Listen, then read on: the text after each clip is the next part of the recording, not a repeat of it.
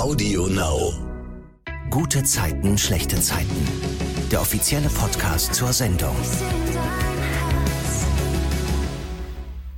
Hier geht's um die Woche bei GZSZ. Es geht um die Dreharbeiten, es geht um die Geheimnisse am Set und es geht auch um Privates. Ich bin Savannah und darf hier jeden Freitag mit den Stars der Serie über das sprechen, Sorry, dass ich lachen muss. Ich, Mensch, wenn ich hier eine schöne Anmoderation mache. Ich mach schnell. Olivia Marei ist dabei. Hallo. Und Jan Kittmann. Hallo. Hi. Ich muss es aufklären. Olivia hat mit den Augen gerollt, es als ich tut mir gesagt so habe. leid. Wir hatten da ja schon mal Genau. drüber gesprochen, deswegen wir wollen euch gar nicht lange damit langweilen, aber ich halte es immer nicht aus, wenn man, wenn, wenn man so hört, man wäre ein Star. Ja, das stimmt. Denke ich, das finde ich immer ganz komisch. Okay. Aber bei GZSZ seid ihr Toni und Tobias. Oh, fällt Oh, mir krass. jetzt Ja. Toni und Tobias. Toto. Ja. Gibt's eigentlich zwischen euren Rollen Berührungspunkte? Habe ich mir wirklich überlegt. Nein. gedreht hier, ne? Nee, Das- echt? Nee. Ja. Nein. Aber Olivia war die äh, quasi fast einzige, die ich vorher schon kannte, bevor ich herkam, weil wir nämlich schon zusammen Theater gespielt haben. Ach, Das Ähm, stimmt. Ich kann mich. Du kannst dich nicht erinnern, wolltest du sagen? Doch, ich wollte sagen, ich kann mich daran erinnern, wie krass das war, als ich in der Maske saß. Und bei uns in der Maske, also wo wir geschminkt werden, hängt auf der einen Seite auf der Wand so die neuen SchauspielerInnen, die die verschiedenen Rollen dann übernehmen. Und dann sehe ich da plötzlich, äh, Tobias wird gespielt von Jan Kittmann. Und ich dachte mir, was? Das kann doch nicht sein. Wie kann das sein, dass er mir kein einziges Der Mal vorher mal nichts. geschrieben hat oder mir das gesagt hat? Und dann habe ich ihm geschrieben, noch in dem Moment meinte, Jan, du kommst ja zu uns, warum sagst du nichts? Und meinte, naja, er darf ja nichts sagen. Er ist ja verpflichtet dazu, Ah. hier das, äh, das zu bewandeln. Da meinte ich, ja, das ist äh, höchst löblich von dir, aber ich bin ja, ich spiele ja auch mit. Also mir kannst du es ja wohl sagen. Ja, das stimmt. Ja. Ich dachte, ich komme mal vorbei und sag Hallo, ja. aber krass, das, äh, ist es so, dass man sich dann wirklich dann auch immer an das hält? Also hier ist es geheim. Ich meine, ich weiß schon, ihr verratet nicht die Geschichten für die nächsten Monate. Das habe ich schon mitbekommen. Nee, also wir dürfen ja, also schon, also wir haben ja schon eine Schweigepflicht und dürfen auch nicht äh, irgendwie jetzt unseren Freunden oder so, dürfen wir ja auch nicht erzählen, was passiert. Also außerdem ist es auch ganz schönes Machtgefühl, wenn man so in dieser Position ist und sagt, haha, das würdet ihr jetzt gerne wissen, aber nein. Nee, da hält man sich schon dran. Ja, also ähm, jetzt mal ganz buchhalterisch gesprochen, ja, wir sind vertraglich dazu verpflichtet, den Mund zu halten. Und das andere, man will ja auch nicht spoilern. Ne? Ja, ich meine, der Lebenspartner oder die Lebenspartnerin oder so, äh, die kriegen es natürlich mit. Also ich erzähle dann schon, wenn ich eine anstrengende Szene hatte.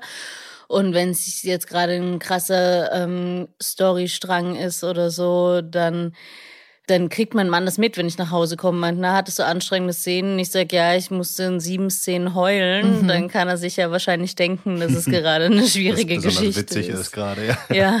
Nee, meine Frau fragt mich sogar meine Texte ab. Also insofern Ah, ja. ähm, weiß die ja theoretisch, was passiert und passieren könnte, aber ähm, ja, bis, bis dahin, wo wir es dann gucken, hat es eh immer wieder vergessen. Nein, also sie merkt sich das dann auch nicht, weil es ist ja dann doch eine Menge Text, der dann mal durchgeht. Aber doch in der Regel fragt sie mich den vorher ab, ja. Aber ihr kriegt ja immer auch nur den Text von euch selber, ne? Ihr kriegt ja nicht das alles, also. Doch, wir kriegen ja? schon das alles, Ah, ja, ja, okay. aber man liest nicht immer alles. Okay. Also weil es halt einfach tatsächlich eine ganze Menge ist und ähm, hat, glaube ich, jeder so seine eigene Technik entwickelt, zu gucken, wo man steht und was man.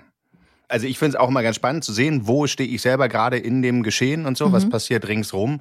Aber ich schaffe dann auch nicht jede Szene zu lesen oder so von den anderen. Ja, ich weiß nämlich noch, als ich ganz erstaunt war, bevor ich äh, die Abnahmen geguckt habe, habe ich schon einen Artikel gelesen mit GZSZ greift wieder mal ein wichtiges Thema auf, und zwar Spielsucht.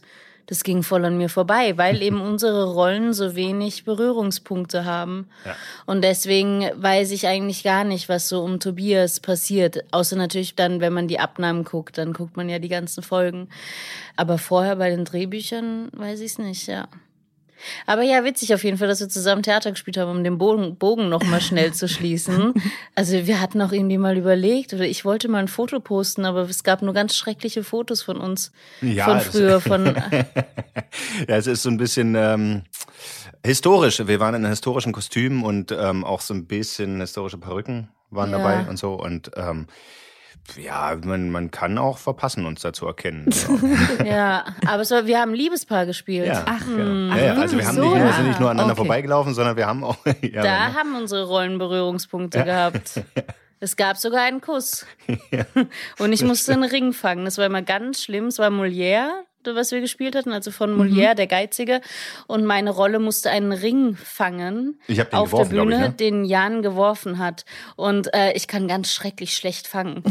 Und ähm, das war immer ganz schwierig. Es war immer eine gute Vorstellung, wenn ich den Ring gefangen habe.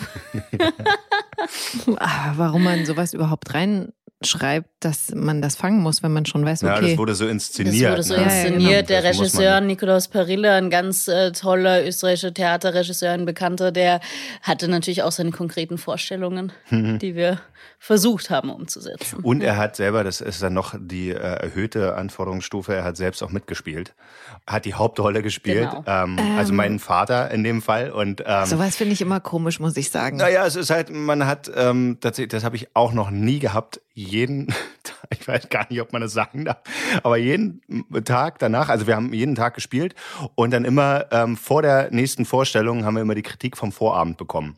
Ähm, Baut vor- einen sei- richtig auf. Genau, also er hatte dann so einen Zettel und hat einem Kam in die ähm, Garderobe ja. rein und meinte dann so, jetzt heute Abend wird das Ja. aber jetzt so. Dann, Genau. Es ist wie im Zirkus, Olivia. Der Ring muss gefangen werden. Üben, üben, üben. So ungefähr. Ich kann ihn nicht nachmachen. Nee, es war schon eine coole Zeit. Ja. Auf jeden Fall kannten wir uns. Deswegen, Ja. äh, ja. Ich glaube, wir haben wahrscheinlich in der Zeit vom Theater, die viel sehr viel kürzer war, mehr miteinander zu tun gehabt und mehr miteinander gesprochen als jetzt bei GZSZ, weil man sich halt auch so oft verpasst. Ja, wir Also sehen uns dadurch- tatsächlich ja. hier auch echt selten. Immer nur so auf dem Gang, so ja, hallo und tschüss, weil wenn man nicht zusammen dreht, dann ist man nicht so oft zusammen hier im Haus. Ja. Korrekt. Und äh, nee, definitiv. Also da hatten wir öfter die Chance zu reden. Damals in, weiß ich nicht, es war ein, ein guter Monat oder so. Ja, sechs Wochen, sieben Wochen oder so maximal. Und, ähm, und jetzt, ich bin jetzt hier zwei Jahre. Ne?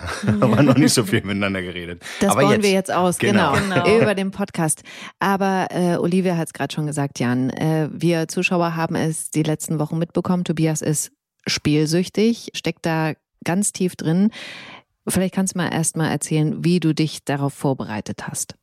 Auf verschiedene Art und Weisen. Also ich habe mir Dokumentationen angeguckt, habe mir Sachen durchgelesen, Infos und so, aber ähm, das ist halt alles sehr theoretisch, auch wenn in den Dokumentationen glücklicherweise auch ähm, oft ehemalige äh, Spielsüchtige zu Wort kommen, beziehungsweise die sind ja wie bei Alkoholikern im Grunde ein trockener Alkoholiker äh, immer sein wird. Es ist bei Spielsüchtigen auch so, dass sie halt immer spielsüchtig bleiben werden, auch wenn sie gerade nicht ähm, äh, spielen auch durch diese Dokumentation ähm, ist es trotzdem alles sehr theoretisch. Also es, man weiß dennoch nicht, wie fühlt sich das an, die möglicherweise Entzugserscheinung zu haben oder da eben in Anführungsstrichen drauf zu sein und jetzt spielen zu wollen und so. Und das ähm, ja, ich habe einfach in, in mir geforscht.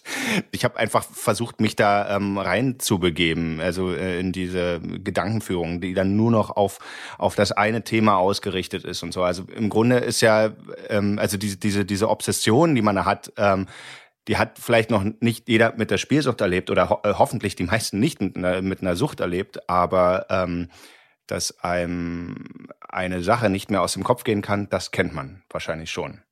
Und hast du dir so spezielle Moves sozusagen überlegt? Also was mir einfällt, was ich bei Tobias immer sehe, ist, weil wir hatten da auch schon mal drüber gesprochen, Olivia, dass Menschen, die so angespannt sind, immer die Hände so, wie sagt man, äh, Kneten, Kneten. oder so. Und so habe ich tatsächlich das Gefühl, dass Tobias das in, in seinem Tunnel, in diesem Wahn, sage ich mal, das auch extrem macht. Ist das was, was du bewusst Ja, das Ja. ist das eine ist es, wie fühlt man sich da heran und das andere ist, wie macht man es deutlich so als Schauspieler. Also das das kam dann tatsächlich so von selbst ähm, nach einer Weile. Also ich ich roll die die Finger oft Ah, ja, genau. äh, so zusammen. Also und ähm, was ein bisschen daher kam, dass äh, als ich angefangen habe, die die Sachen dann im Wettbüro zu drehen, da hatte ich immer so eine kleinen äh, Wettscheine in der Hand und habe mir dann überlegt, dass das ist halt so ein Tick von ihm, dass er immer diesen Wettschein rollen muss, um um halt quasi zu gewinnen.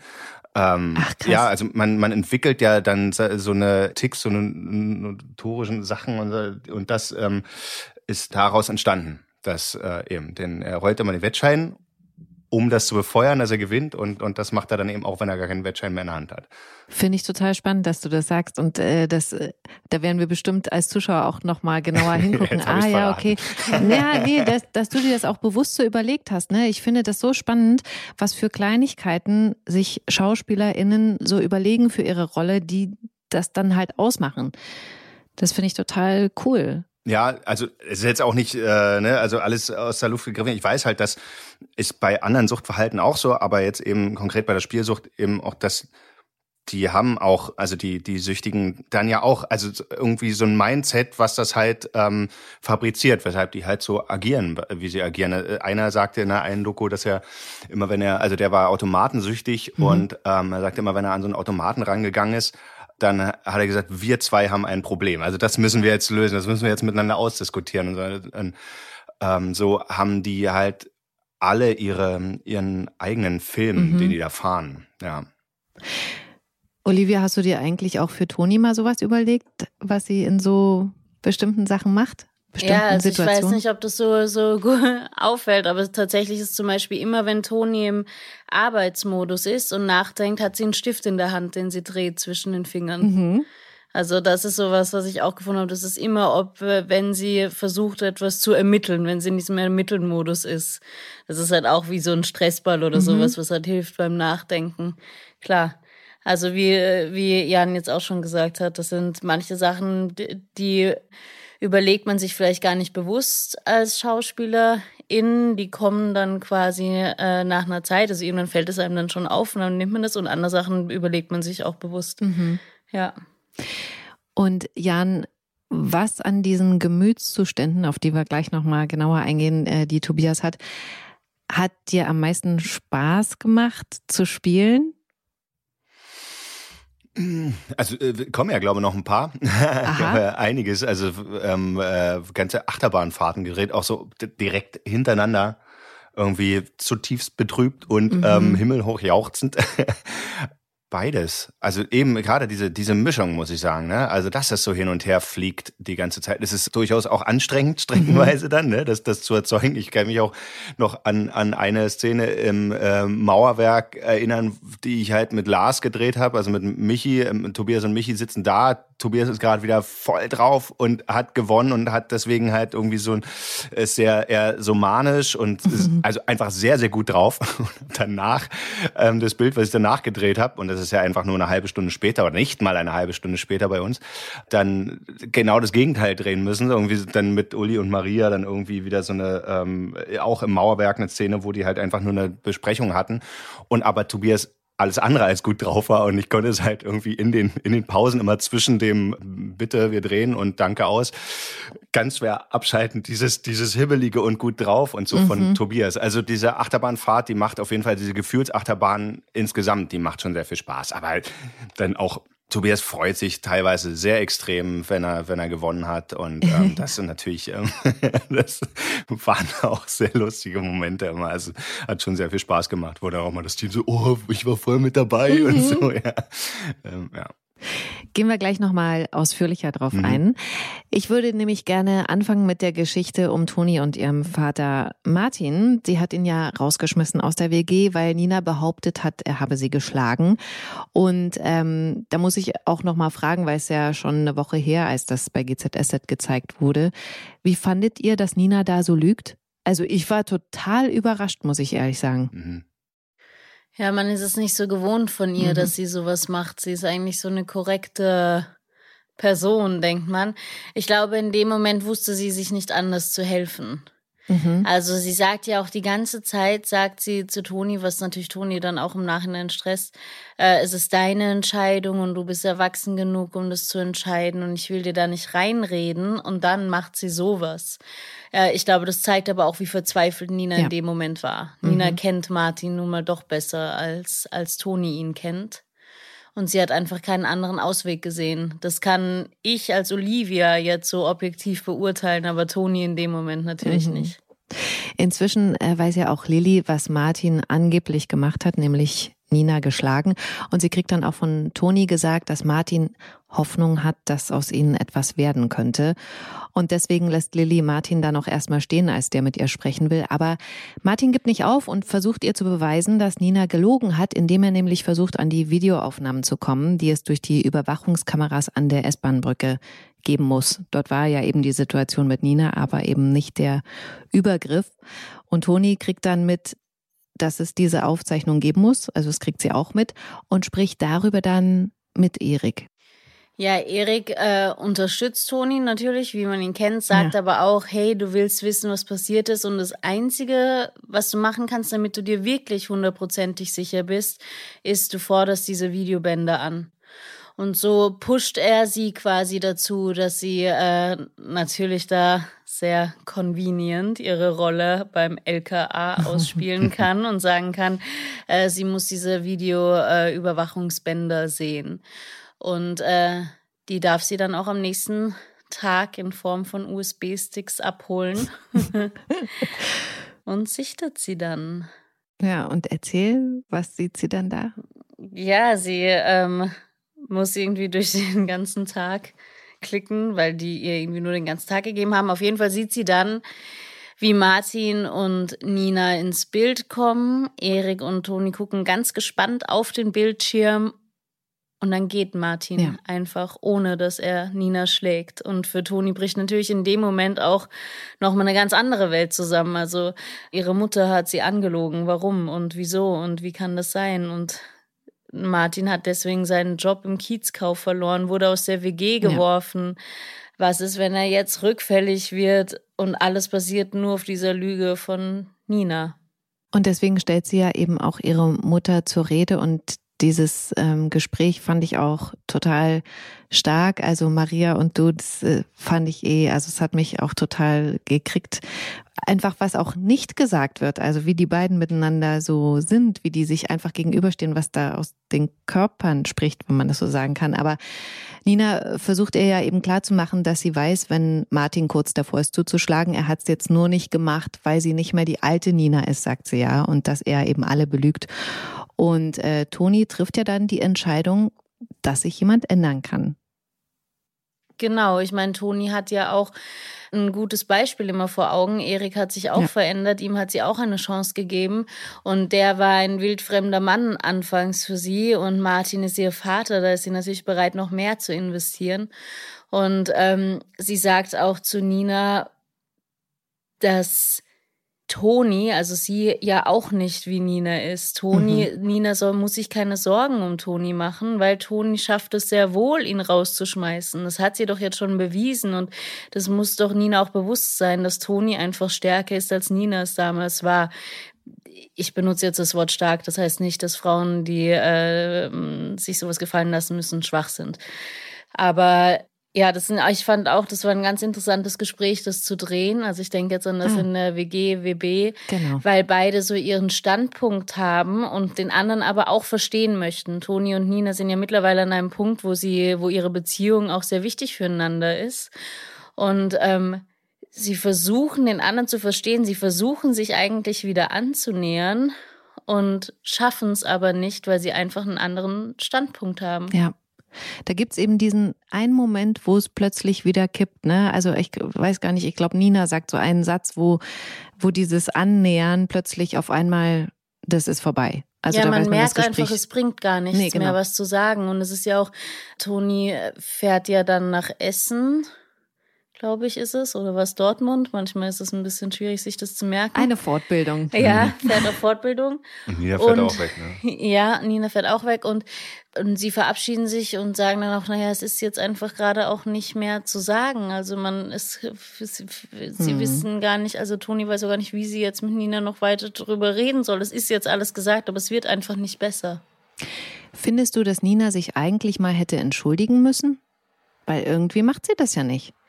Ja, sie macht's nicht, ne? Weil sie steht dazu, weil sie denkt immer noch, sie hat das Richtige gemacht. Ja. Ja, und ich meine, Entschuldigung geht nur, wenn man es wirklich selber okay. auch spürt und selber fühlt und sich wirklich auch entschuldigen möchte. Deswegen in dem Sinne, wenigstens hat sie nicht gesagt, ja, es tut mir leid und sie meint es gar nicht so. Mhm. Ja, guter Punkt. Ja. Finde ich auch. Ich finde total toll, dass Toni das im Nachhinein trennt, die Diskrepanz, die sie gerade mit ihrer Mutter hat. Weil Martin fragt sie dann nämlich, wie es ihr jetzt Nina gegenüber geht. Aber das blockt sie total ab und weiht ihn dann auch nicht ein. Also das hat mir so gefallen, da war ich so froh drüber, dass sie das noch so hinkriegt und sich nicht komplett manipulieren lässt. Ähm, aber sie bietet ihm dann wieder an, bei ihr in die WG einzuziehen. Und das freut Martin natürlich, weil er dann auch wieder Lilly nah sein kann. Und um es kurz zu machen, also eigentlich sollte ja Nihat wieder zurückkommen von seiner Reise. Aber er hat Lilly gesagt, dass er jetzt nochmal acht Wochen wegbleibt und das kotzt sie alles so an, dass sie Tuna dann sagt, okay, dann bin ich jetzt wieder Single. Und Martin guckt sich dann derweile in der WG wieder ein Foto von Lilly an, das da am Kühlschrank hängt. Und er macht sich Hoffnung, weil er mitgekriegt hat, wie sauer Lilly auf Nihat ist. Schwierig. Schwierig. Bin ich froh, dass Toni das nicht alles schon währenddessen mitkriegt. Schon? Ja, ja. Okay, wir dürfen nicht spoilern. Nein. Ich muss sagen, ich befürchte da das Schlimmste, aber ähm, egal. Ich will jetzt auf ein anderes Detail eingehen und mal ins Private schwenken sozusagen, weil ja in der WG so viele Fotos am Kühlschrank hängen. Habe ich gedacht, ich frage euch mal, was bei euch am Kühlschrank so los ist. Also bei uns hängen sehr viele Fotos am Auch, Kühlschrank. Ja? ja, wir sind ja Anfang des Jahres umgezogen und wir haben den Kühlschrank mitgenommen, aber hatten eigentlich die Fotos abgenommen und dann so nur wenige wieder rangehängt, aber der hängt auch wieder komplett voll. Also zwei Seiten davon, ja, genau. Also es ist ja die Frontseite und eine, eine, eine Seitenwand. Ah. Die, ähm, und da sind also Fotos und jetzt natürlich dann auch langsam einige Bilder von, von unserer Tochter, die sie dann gemalt hat in der Kita. ähm, Oh. Ja, und ähm, ja, da hängt alles Mögliche dran. Wenn man was sucht, dann findet man es nicht da dran. Also so wichtige Zettel, wichtige Nachrichten für den Partner daran hängen, bringen bitte das mit. Das äh, würde bei dem Kühlschrank nicht klappen, weil der ist einfach voll. Aber Fotos, Einladungen, äh, irgendwelche Postkarten und so, ja. Mhm. Das ist äh, auch eher so ein klassischer WG-Kühlschrank von außen, definitiv. Wobei, ist auch so ein Familiending, glaube ich. Oh, ja. Also ich hatte nie irgendwas an meinem Kühlschrank hängen, fand das auch immer ganz komisch. Und seitdem wir aber ein Kind haben, hängt da auch immer was. Also es hat eigentlich angefangen, dass unser Kind wollte unbedingt äh, so Buchstabenmagnete, weil der dann damit quasi Sachen schreiben kann oder Mhm. sich so ausprobieren kann. Und dann haben wir angefangen, da so, bei uns sind es eigentlich ausschließlich Fotos, die man bei so Fotoboxen bei Hochzeiten macht. Mhm. Die hängen alle am Kühlschrank und ganz vereinzelt mal eine Karte oder ein Einkaufszettel oder so. Und jetzt gerade hängen da auch unsere Ultraschallbilder vom Baby. Mhm. Ja, sehen die. Aber ich finde es jetzt auch ganz schön. Also ich war am Anfang auch ein bisschen skeptisch, aber eigentlich ist es ja doch auch ganz süß. Und wegen Bilder von der Kita, wir haben tatsächlich ja so ein Ding, wir rahmen die alle ein und hängen die an die Wand. Wirklich, unsere ganze Wohnung ist voll mit Bildern von unserem Kind eingerahmt. Boah, das ist aber cool. Ja.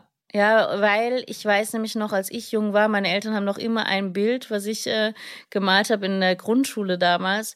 Und es hat mir so ähm, eine Freude bereitet, dass die das da hängen hatten oder dass die meine Sachen aufgehängt haben.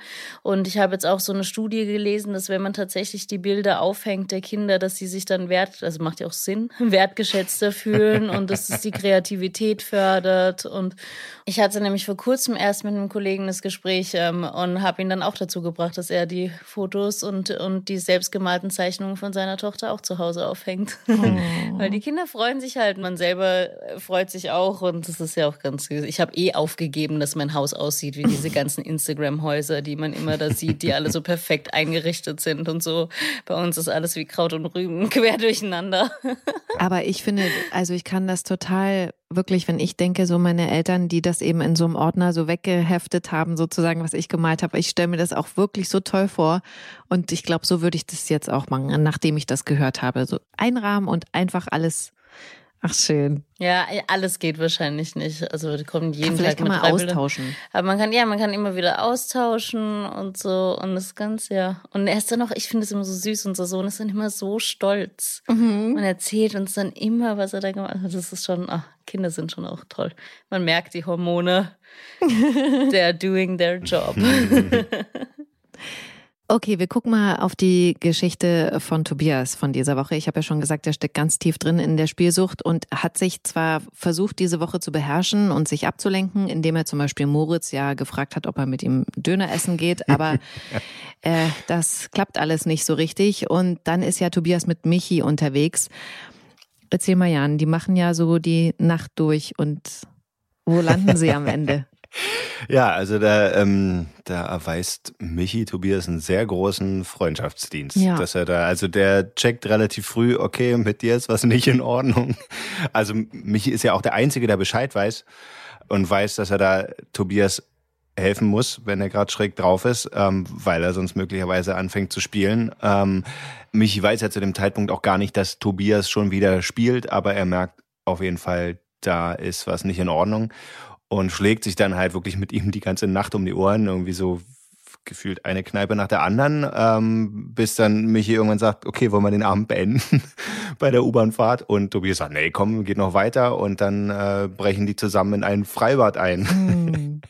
und ähm, ja, gehen dann eine Runde schwimmen und Tobias springt vom 5-Meter-Turm und so und, ähm, und stresst Michi so lange, bis der dann irgendwann sagt, du ich hau jetzt ab. Ich bin für dich da, aber ich lasse mich nicht von dir hier zum Nappel machen. Und Hoshi hat er gesagt. Zum Hoshi sagt er auch noch. Ja, ja. ja und aber dann, zu diesem Freibad habe ich natürlich mehrere Fragen. Ne? Kann ich gar nicht verstehen. Warum? Naja, weil das so was Besonderes ist. ja, aber total. Früh, ich, war, war, das früh morgens? War das war abends? Sehr früh. Ah. Und mein, mein Arbeitsweg war kürzer. Ich glaube, keine Ahnung, wann haben wir angefangen? 6.30 Uhr Maske oder so.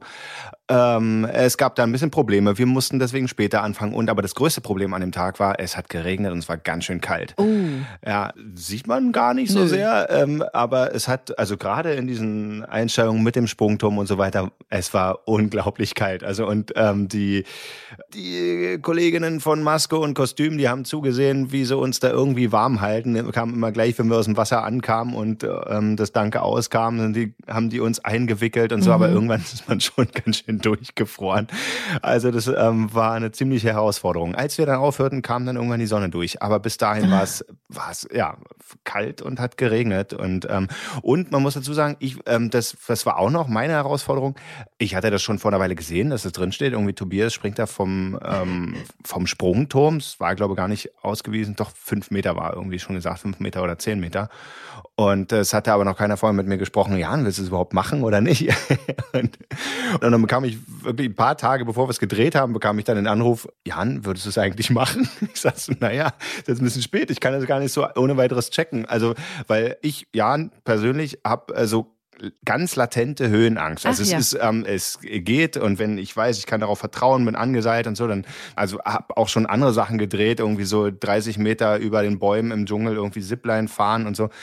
Aber ich muss immer auf irgendwas vertrauen können und da springt man ja unweigerlich runter und ich wusste nicht mehr, ich war schon ewig nicht mehr auf dem Sprungturm, hat sich einfach in den letzten Jahren nicht so ergeben und ich wusste nicht, wie geht's mir, wenn ich da oben stehe. Mhm. Und das habe ich dann halt gleich als erstes gecheckt, als ich da rein bin in das Freibad, habe gesagt, okay, gut, ich kann es springen, aber die hatten halt ähm, als Safety-Variante trotzdem noch einen, einen Double bestellt, Ach. der für mich springen könnte.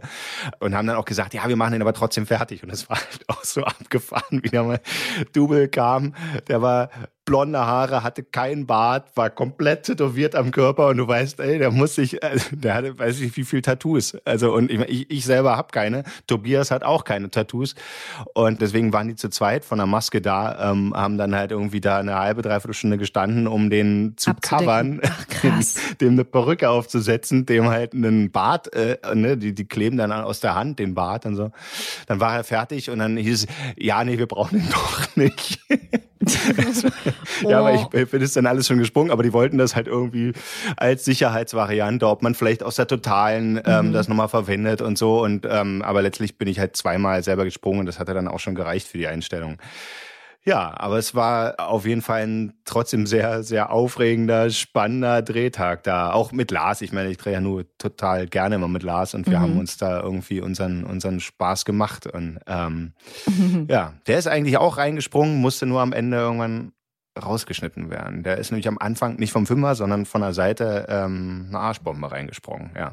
Oh nein, die ist wir leider nicht rausgeflogen. Gesehen. Ja, ja, genau. Das ist dieses Ding, wo Tobias äh, den Michi am Anfang noch stresst, hier Ja, los, ja, komm, genau. da Und vom Fünfer und auszieht, so ne? weiter, Mhm. wo er sich auszieht.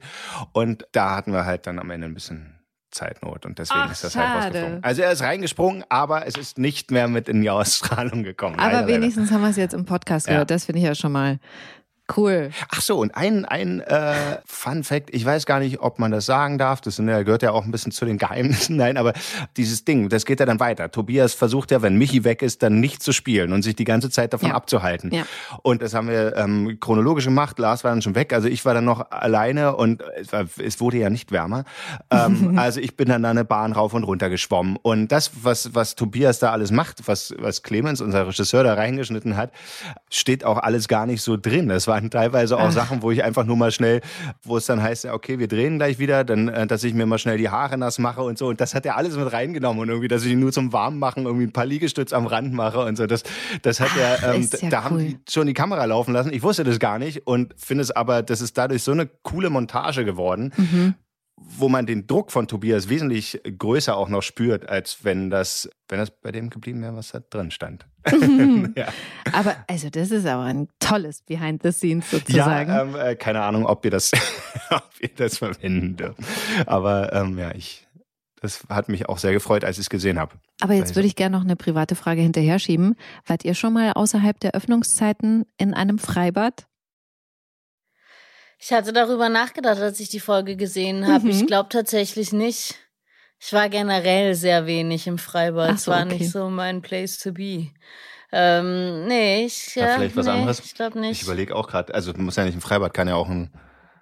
Ich wäre gerne mal in so einem Ikea oder so. Ah, Außerhalb der Öffnungszeiten. Aber war ich auch noch nicht leider. Total langweilig.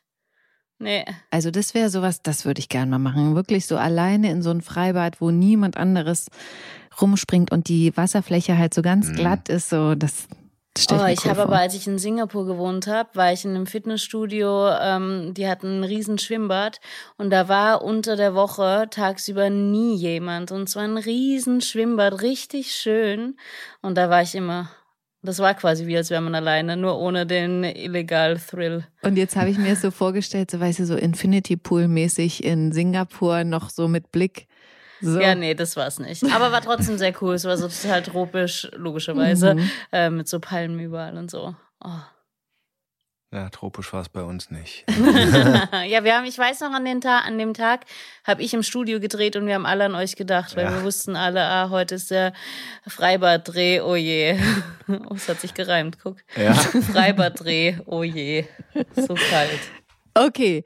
Michi kriegte dann wieder zu Hause über Moritz mit, dass Tobias nicht mehr so zuverlässig bei der Arbeit ist und er erzählt ihm dann auch, dass er Tobias mit der Firmenkreditkarte am Geldautomaten gesehen hat. Und da checkt Michi, okay, das war alles gelogen, was äh, Tobias gesagt hat, äh, zockt doch noch und geht ihn dann suchen in den Wettbüros und dann sieht er ihn plötzlich. Erzähl mal, Jan, was da abläuft. Mega-Szene, also Hm. wirklich meine Szene der Woche. Ach echt? Mhm. Oh, cool. ich äh, ähm, mag sogar die danach im Auto noch lieber. Mhm. Ähm, ja, Michi sieht ihn, Tobias sieht ihn nicht wirklich. Michi sieht Tobias dann in der Wetthalle irgendwie komplett mittendrin im Film und im Grunde auch nicht mehr ansprechbar. Tut's dann aber trotzdem, geht hin, spricht ihn an und sagt so, Alter, du verzockst hier Firmengelder. Mhm. Weil er das halt einfach entsprechend kombiniert hat von dem, was er halt von Moritz gehört hat. Und Tobias reagiert gar nicht auf ihn, schiebt ihn zur Seite und spielt weiter, Mhm. bis Michi dann mehr oder weniger aus dem Laden geschmissen wird. Ja. Finde ich äh, wirklich ganz krass, diese, diesen Tunnel, ne, das Ja. äh, eben so zu sehen. Was mich interessieren würde, ist, wieso sieht Tobias so fertig aus? Also wie habt ihr das hingekriegt? Ich habe mich einfach nicht schminken lassen. Wirklich? Nein. Nein, also das, ähm, da hat die Maske ein bisschen nachgeholfen. Ah. Die können das. Ähm, die können das gut. Die können einen sehr wach aussehen lassen, wenn man eigentlich ganz müde ist und ganz tiefe Augenringe. Die können einem aber auch Augenringe ranschminken. Die können ein blaues Auge schminken. Das ist ja, Ja. ja, ja, es ist auch eine, ist, ist halt auch ein Kunsthandwerk. So, ne? Und ähm, nein, nein, die, äh, ähm, die haben das sehr gut gemacht. Also Mhm. eben auch in dem in dem Anschlussbild eben dann in dem Auto, da ist es ja dann noch mal verwahrloster, also oder einfach noch mal ähm, fertiger. Nein, muss ich auch sagen, äh, haben sie sehr gut gemacht. Ähm, Jetzt hast du es schon zweimal gesagt mit dem Auto. Ich habe mir wirklich auch aufgeschrieben, tolle Szene im Auto, wo Michi ja Tobias entdeckt. Warum findest du die so toll?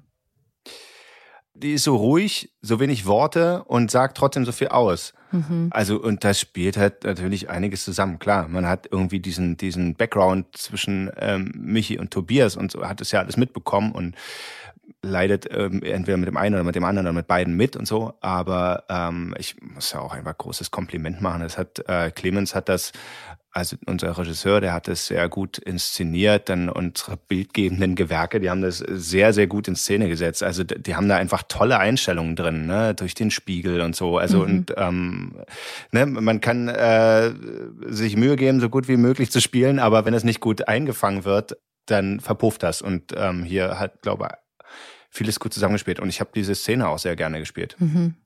Da äh, finde ich nämlich auch, das ist wie bei äh, Nina und Toni, da passiert ganz viel, ohne dass Ja, gesprochen wird. Ne? Mhm. Mhm. Dann gibt's ja eben noch dieses Gespräch im Vereinsheim, wo Michi von Tobias gesagt bekommt, dass äh, Tobias wirklich 5000 Euro an Firmengeldern verzockt hat und die legt Michi ihm dann aus, zumindest, dass er das Minus ausgleichen kann. Und Michi fordert ihn dann auch auf, Hilfe zu holen und das sagt Tobias zu und äh, ja, dann bin ich mal gespannt, ob das jetzt so weit kommt. Also Ich, ich habe so ein bisschen meine Zweifel, muss ich ehrlich sagen, weil ich dann fände ich die Geschichte ein bisschen schnell erzählt. Mhm. Also so vom, aber mal sehen. Und äh, ungefähr so Regel Nummer eins bei Angehörigen von Spielsüchtigen kein Geld leihen. Hm. Ist ähm, mit gehört zu den größten Fehlern, die man machen kann. Ähm, das kann ich an der Stelle schon mal spoilern, weil es halt tatsächlich so ist, kein Geld leihen und möglichst auch nicht unbedingt die Sache für sich behalten, weil man hilft demjenigen besser, wenn mehr Leute Bescheid wissen, dass da jemand Schutz braucht. Das ist ja eine Erkrankung. Also der äh, Tobias ist krank und deswegen hat er halt natürlich nur diesen einen Film und und das läuft dann auch auf Geldbeschaffung hinaus. Ähm, Mhm. Das das ist halt leider so bei Suchterkrankungen. Ja. Und das hast du eben aus diesen Dokus? Ich frage dann nochmal nach, weil das ist ja ganz schön ich habe umfangreich. genau, also und inzwischen geht ja meine Recherche auch noch weiter. Wir haben jetzt inzwischen ein, äh, eine Kooperation mit der äh, Glücksspielsucht Fachstelle äh, NRW und hatte auch schon Gespräche jetzt mit einer Suchtberaterin und da bekommen wir auch Informationen Mhm. her und so und das habe ich aus meinen eigenen Recherchen, aus den aus den Gesprächen mit denen und ähm, ich hoffe auch, dass wir schauen, wo das hinführt mit Tobias, aber es ist halt leider eine Krankheit, die sehr unsichtbar ist in unserer Gesellschaft. Also ich Ja. selbst hatte die auch nicht so auf dem Schirm wie das, was ich dort jetzt erlebe. Und deswegen kann ich nur darum werben, weil ich, dass, dass man da aufmerksam Jetzt geht hier wieder die Sirene los, das kann man ja mal sagen. Also Leute, falls ihr jetzt im Hintergrund einen Pfeifen hört, das ist hier eine Alarmanlage. Das ist, äh, das ist Olivia, äh, Olivia Sirene, die sagt so, du, ich muss langsam in Feierabend. Der Kittmann labert schon wieder zu viel. Nein. Nee, ich finde es total spannend. Ich finde, ich habe nämlich gerade auch so zustimmend genickt, dass das so eine unsichtbare äh, Krankheit, sage ich jetzt auch mal, ist. Zum Beispiel auch, als du meintest, nicht das Geld leihen. Das Problem ist ja ganz oft, dass man es ja, wenn man nicht gerade ein Familienangehöriger ist oder selbst dann, gar nicht weiß, warum man den Leuten das Ja. Geld leiht. Und man findet erst später raus, ach krass, der oder die hat eine Spielsucht.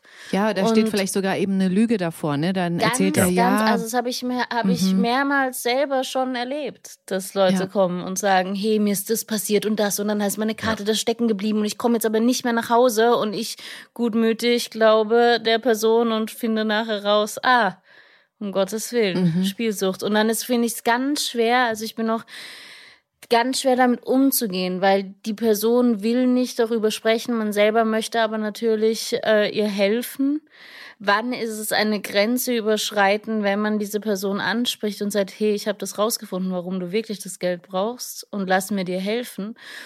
Also ist es, überschreitet man da eine Grenze als Freund oder Freundin? Oder muss man das sogar machen? Ist man als Freund oder Freundin sogar dazu verpflichtet, eigentlich zu sagen, hey, ich sehe doch, dir geht's nicht gut und mach was? Also ich finde das ein ganz interessant und ein ganz wichtiges Thema und super, dass GZSZ das aufgreift. Unbedingt. Also das, das ist was ich meine, was ich auch hoffe, dass wir in, also jetzt im Zusammenhang mit den Ausstrahlungen von den Folgen auch da Ratschläge und Tipps ähm, mit an die Hand geben können und auch äh, Adressen von Stellen, an denen man sich wenden kann, weil es gibt wirklich dahingehend sehr gute ähm, Beratungen, die man anonym und auch nicht anonym ähm, wahrnehmen kann und wo nicht nur die Betroffenen selbst, sondern eben auch die Angehörigen von den Betroffenen Hilfe bekommen. Ja. Also da gibt es ein sehr großes, breites Angebot und ich bin leider sicher, weil das ist das, was ich auch mitbekommen habe. Es gibt viele, die sind unsichtbar und ähm, bestenfalls die engsten Angehörigen bekommen es mit und leiden auch mit darunter. Und ich gehe davon aus, dass sie auch unter unseren ZuschauerInnen sind. Und deswegen hoffe ich, dass einfach hier ein, auch ein Beitrag mitgeleistet werden kann. Ich glaube auch eher so wirklich, ich sehe es so wie ihr. Ich glaube tatsächlich, dass die Dunkelziffer so hoch ist, dass sag ich mal, Alkohol oder hm, irgendwelche Essstörungen, Süchte sozusagen, das ist viel mehr in der Gesellschaft angekommen und darüber wird gesprochen, aber dieses Spielsuchtthema ist irgendwie so unsichtbar. Ja. Ja, was ja oft ähm, mit, mit Suchterkrankungen einhergeht, ist die Annahme von anderen, die halt nicht in dieser Situation stecken, dass man denkt, der hat sich das selbst zuzuschreiben oder mhm. der ist irgendwie auch ein bisschen selbstschuld oder muss sich einfach nur mal zusammenreißen oder so. Und dieser Irrglaube führt halt dazu, dass man, dass man die eher diabolisiert, die Leute, die das haben. Das, was Oliver gerade sagt, es ist schwer damit umzugehen. Zum einen spreche ich den an. Aber man muss ja erstmal, das ist ja schon ein sehr weiser Schritt, den man tut, wenn man sagt, also biete ich dem meine Hilfe an oder nicht. Also da muss man, also andere Leute sind auch einfach erstmal nur sauer und sagen so, der Arsch hat mir mein Geld gestohlen im Grunde. Ne? Also weil das kommt vor. Also die leihen sich das unter irgendwelchen Vorwänden. Also äh, Glücksspielsüchtige sind sehr, sehr gut im Beschaffen von Geld. Mhm weil das eigene Geld irgendwann nicht mehr ausreicht, um der Sucht gerecht zu werden, mhm. müssen die das woanders herkriegen.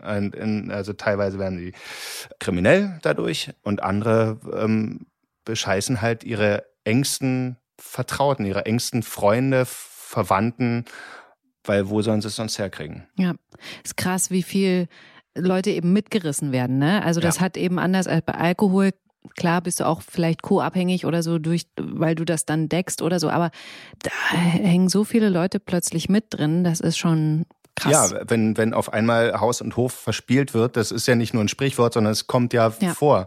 Es gibt ja welche, die wirklich die komplette Existenz der Familie verzockt haben. Mhm. Und dann sitzt die ganze Familie auf der Straße. Und du siehst es halt den Leuten auch, merkst es ihnen noch weniger an als bei zum Beispiel einer Alkoholsucht. Ja. Genau, das ist das Gefährliche, weil ja. man, weil man es nicht sieht. Die Sachen, die halt, also äh, Alkoholsucht, da kriegst du, da ist der körperliche Verfall schneller. Ähm, mhm. Die ist bei der Spielsucht im Grunde nicht gegeben. Bestenfalls dadurch, dass er nicht mehr so oft isst oder so. Aber das ist, man sieht es den Leuten nicht an. Mhm. Ja. Okay, ich würde gern äh, zum Schluss noch eine Geschichte ansprechen, wo ich auch so dachte, hä? Und zwar Sunny und Noah. Sie hat nämlich den Heiratsantrag abgelehnt, aber ihm klargemacht, dass alles gut ist zwischen ihnen und sie das jetzt langsam angehen will. Aber Noah schmiedet trotzdem Pläne und kriegt einen Job in der Nähe, hat eine Wohnung um die Ecke gefunden und kriegt dann aber auch das Angebot, nach Chicago zu kommen in ein Krankenhaus. Und als Sunny das mitkriegt und fragt, warum er das nicht macht, fragt er sie, zu wie viel Prozent sie ihn liebt. ja. Olivia guckt so, wie ich dachte. Hä? Sehr mathematisch. Was ist ja. das denn für eine Frage? Habt ihr die schon mal gehört? Nee. Ja, na, vor allem, was ist die richtige Antwort darauf? Ne? Also er, er sagt, er antwortet ja dann, was die richtige gewesen wäre, aber.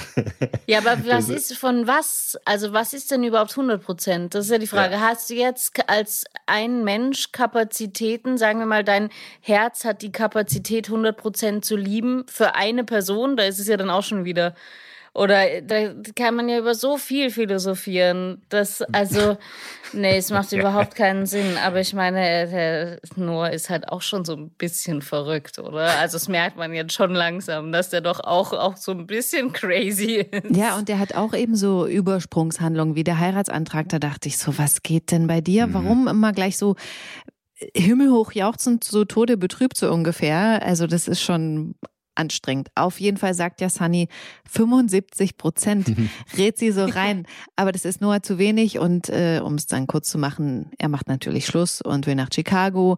Und ähm, Sunny und Emily freuen sich letzten Endes, dass sie gerade zum ersten Mal beide Singles sind. So. Und jetzt kommt die letzte Frage für diesen Podcast. Was habt ihr geliebt, falls ihr euch überhaupt noch daran erinnern könnt, als ihr Single wart? Oh, ich, ich, ich finde Single sein absolut super. Also nichts gegen meinen Mann und meine Ehe und meine Familie jetzt, aber ich finde Single sein ist großartig. Also da gibt es so viel, was man daran lieben kann. Ob das jetzt ist, dass man einfach nie also es ist wie so alleine reisen. Mhm. Man muss keine Kompromisse schließen. Man kann sein Leben so gestalten, wie man möchte. Man ist niemandem irgendwie, also natürlich Freunden oder Familie, aber man ist ja, man hat jetzt nicht diese eine Person, der man was schuldig ist oder so.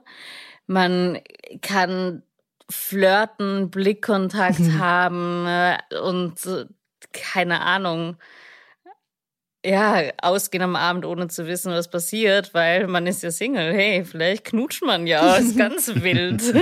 also, ja, gibt schon. Und ich verstehe das schon auch, ähm, dass man sich freut, wenn man selber Single ist und dann ist die beste Freundin auch Single. Das verstehe ich schon. Also, weil dann ist man so irgendwie verbündet, weil sonst ist es natürlich so, wenn man jetzt als einziger Single ist im Bekanntenkreis und alle anderen haben aber ihren Partner oder ihre Partnerin, dann kann man das natürlich nicht so gut ausleben oder dann hat man vielleicht gerade, ist man an einem anderen Punkt im Leben, hat nicht die gleichen Themen und so.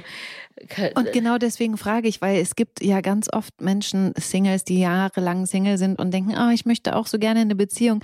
Aber deswegen habe ich gedacht, frage ich euch mal, weil gerade wenn du in der Beziehung bist und das natürlich nicht mehr hast und wie du gesagt hast, man liebt ja die Beziehung und das, was man mit der Familie hat, aber einfach Singles auch bewusst zu machen, ey, das ist total toll, also genießt das und trauert nicht dem hinterher, was ihr nicht habt, ne? Genau, so. ist natürlich immer leicht gesagt, weil das Gras ist immer grüner auf der anderen Seite. Ja, ja, ja das äh, würde ich auch sagen. Also weil ähm, genau, also das ist immer schwer aus, also den Perspektivwechsel vorzunehmen, weil ich kann mich daran erinnern, dass es wirklich schon sehr lange her.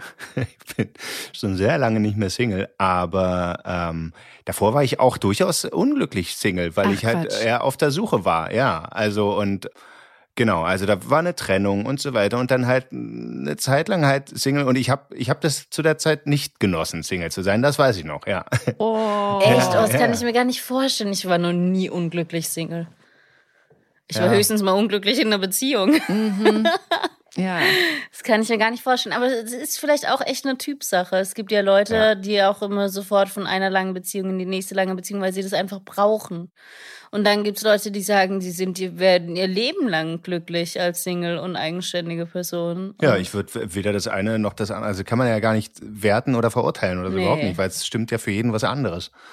Und natürlich, also wer Single ist und glücklich Single ist, der soll es genießen. Aber komm, jetzt sag nochmal, was hast du geliebt? Weil du gesagt hast, du hast es eigentlich nicht geliebt, aber was hast du geliebt, als du Single warst? Nix. ich muss nicht jeden Tag duschen.